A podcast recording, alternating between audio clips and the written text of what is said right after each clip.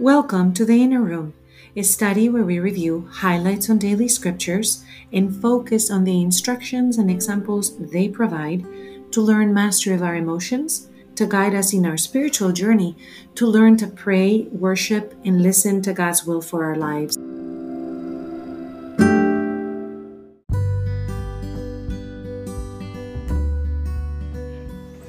Hello, this is Sofia Fonseca de Niño, and I welcome you to this inner room. You can find us on Facebook, Twitter, and Instagram under the Inner Room Emotions in the Bible, and we would love to hear your questions, your ideas, or your comments. Thank you for joining us today. The first reading today is from the book of Ezekiel, chapter 24. We see it in two parts. As usual, God gives a message to the prophet and then the prophet relays the message. And there is that juxtaposition about receiving something and then giving it. We cannot receive something unless we have space for it.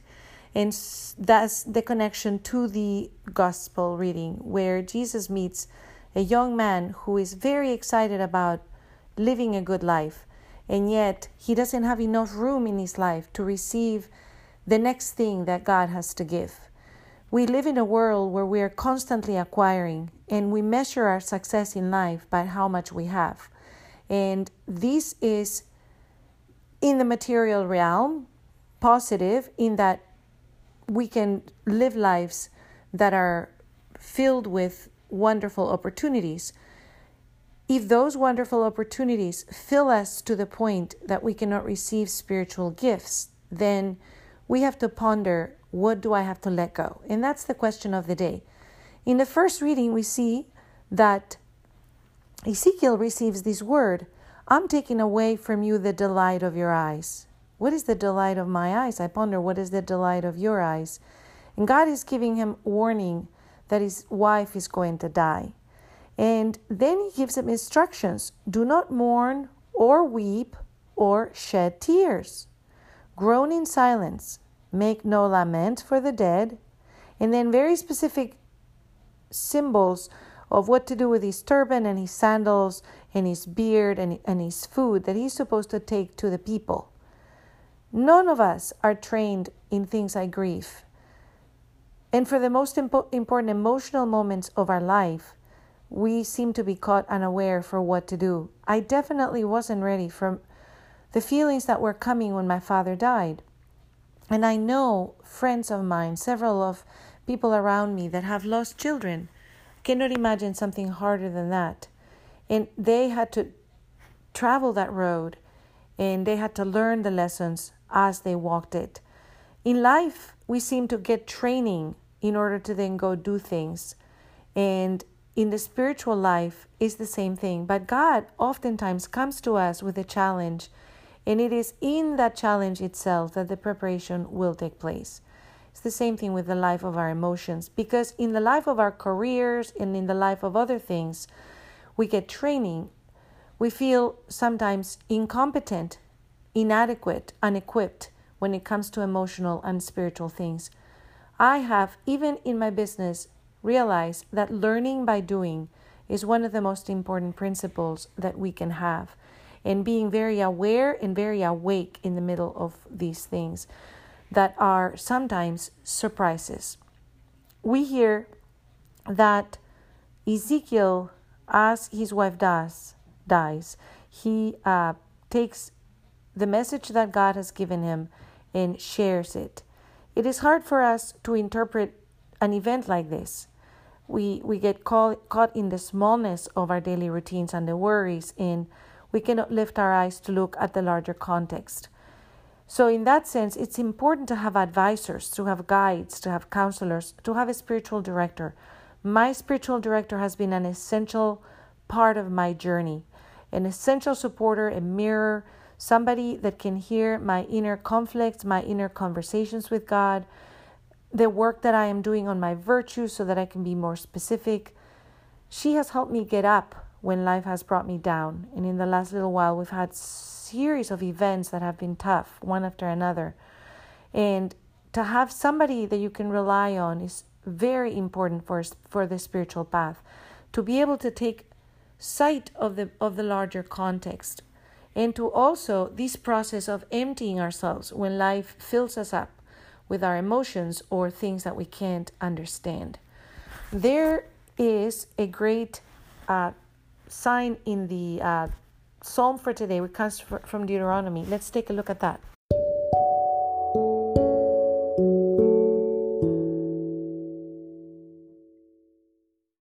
Deuteronomy chapter 32. On verse 18, we hear, You have forgotten God who gave you birth. What happens when we forget God? We get so busy, or we get so emotional, or we get so distracted that we forget God. What happens in our life when that is actually a thing?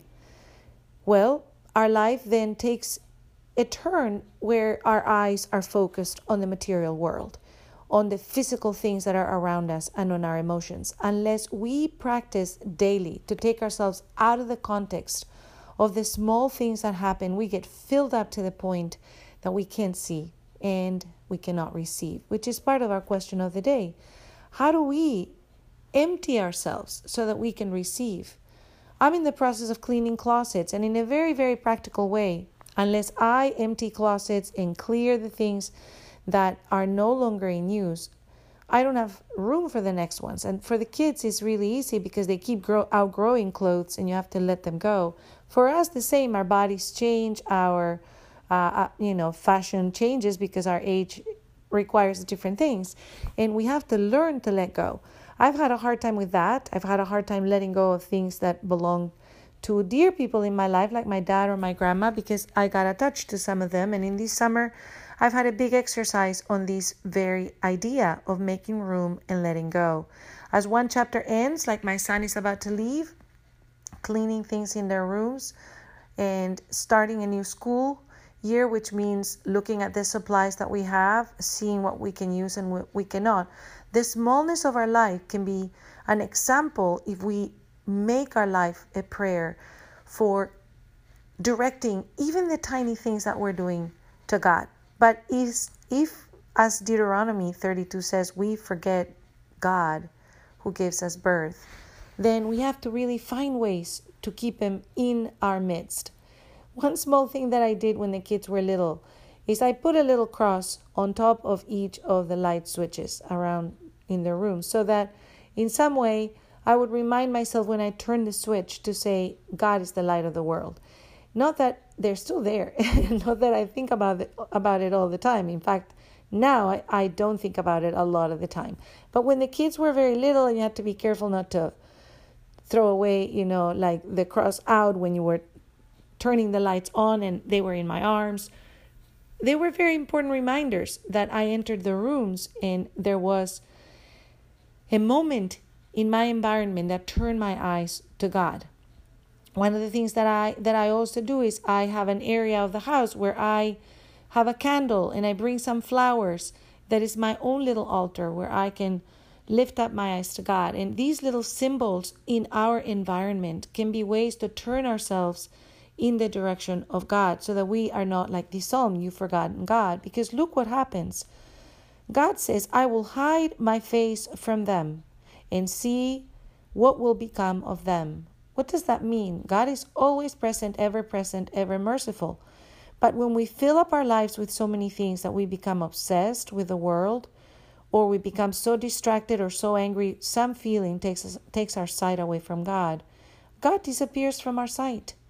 We have a saying that distance increases the longing of our heart, right? And in that, in God's retreat, we can see that perhaps our, our heart can regrow that longing for His presence and that that desire to have Him in our lives can be revived. God respects our free will, and although He's always looking for us, if we remove ourselves from His presence, if we really shun Him and shut Him out, God will retreat in that shunning that we have chosen. And until we are well, we are decided to welcome him again, he will uh, disappear from sight. So let's make a point as as school starts. My daughters start tomorrow, and uh, my sons start in two week in a week. So we are shifting, we're pivoting. Let's create in our environments a way to open our eyes to God. And let's go to the gospel because Jesus has very specific instructions.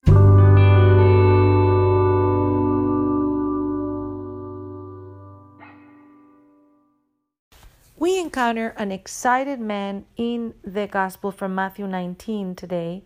He's excited, he wants to get better.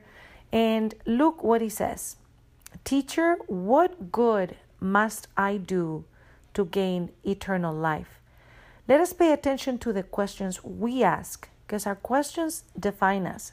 And if we can learn to ask better questions, our life will get better. But in that question, what is he saying? Spiritual life seen as an achievement or as gain, right? Because he's saying, What do I do to gain it? So this is a man that is a driven man, is excited. There's a lot of good in him. He's wanting to know also. He's curious. He's coming to the Lord. All of these are beautiful qualities that we all can say, goodness, may I have them too. And Jesus answers, Why do you ask me about the good? He is asking the why questions, right? He's wanting to know if we know the essence of our questions. If we know that in the back of our question there's a reason or an intention that is more important than the question itself. Here he comes to shake us up, right? Why do you ask me about the good? He's redirecting the man, he's redirecting the attention and says, There is only one who is good, right? We can become so obsessed with achievement, even in the spiritual world, that we can think it's all about us. What do I have to do to get good at this, right? So Jesus redirects it, redirects it. It is God who is good, right? Get back to the essence, to the why of your question. And then reminds them if you wish to enter into eternal life, keep the commandments. Wow. Once more, keep the commands, commandments. We talked about it a lot uh, a few months ago that Jesus says, If you love me, keep the commandments. And advancing in the spiritual life is advancing in our way of love. Love is the key that Jesus tells us. We cannot look at spiritual acrobatics. Things are very simple for God. We can make them very complicated, but Jesus reminds this young, excited man keep the commandments. So what does he say? Which ones, right? He's still curious. He's still like wanting to do it right. And Jesus tells him, do not kill, commit adultery, or steal, or bear false with, with, uh, witness. Honor your father and mother and love your neighbor, right? So he gives him a summary of the Ten Commandments. And the young man is so excited because he's like, I've done these things. And then he goes back to the way he's asking questions. What do I still lack? For him, in the questions, we can see that the questions are about gaining and lacking, right? That is the paradigm that is living. So there's something there that if he had a spiritual director, he would learn that that's the paradigm he is running in, gaining and lacking, right? Which is a very good one. But he's coming to Jesus. So Jesus is going to tell him the question itself itself it, the question itself is showing this desire this obsession that he has this sense that the spiritual life is based on a bias of acquiring. And we can ask for ourselves what is my paradigm? What is my bias?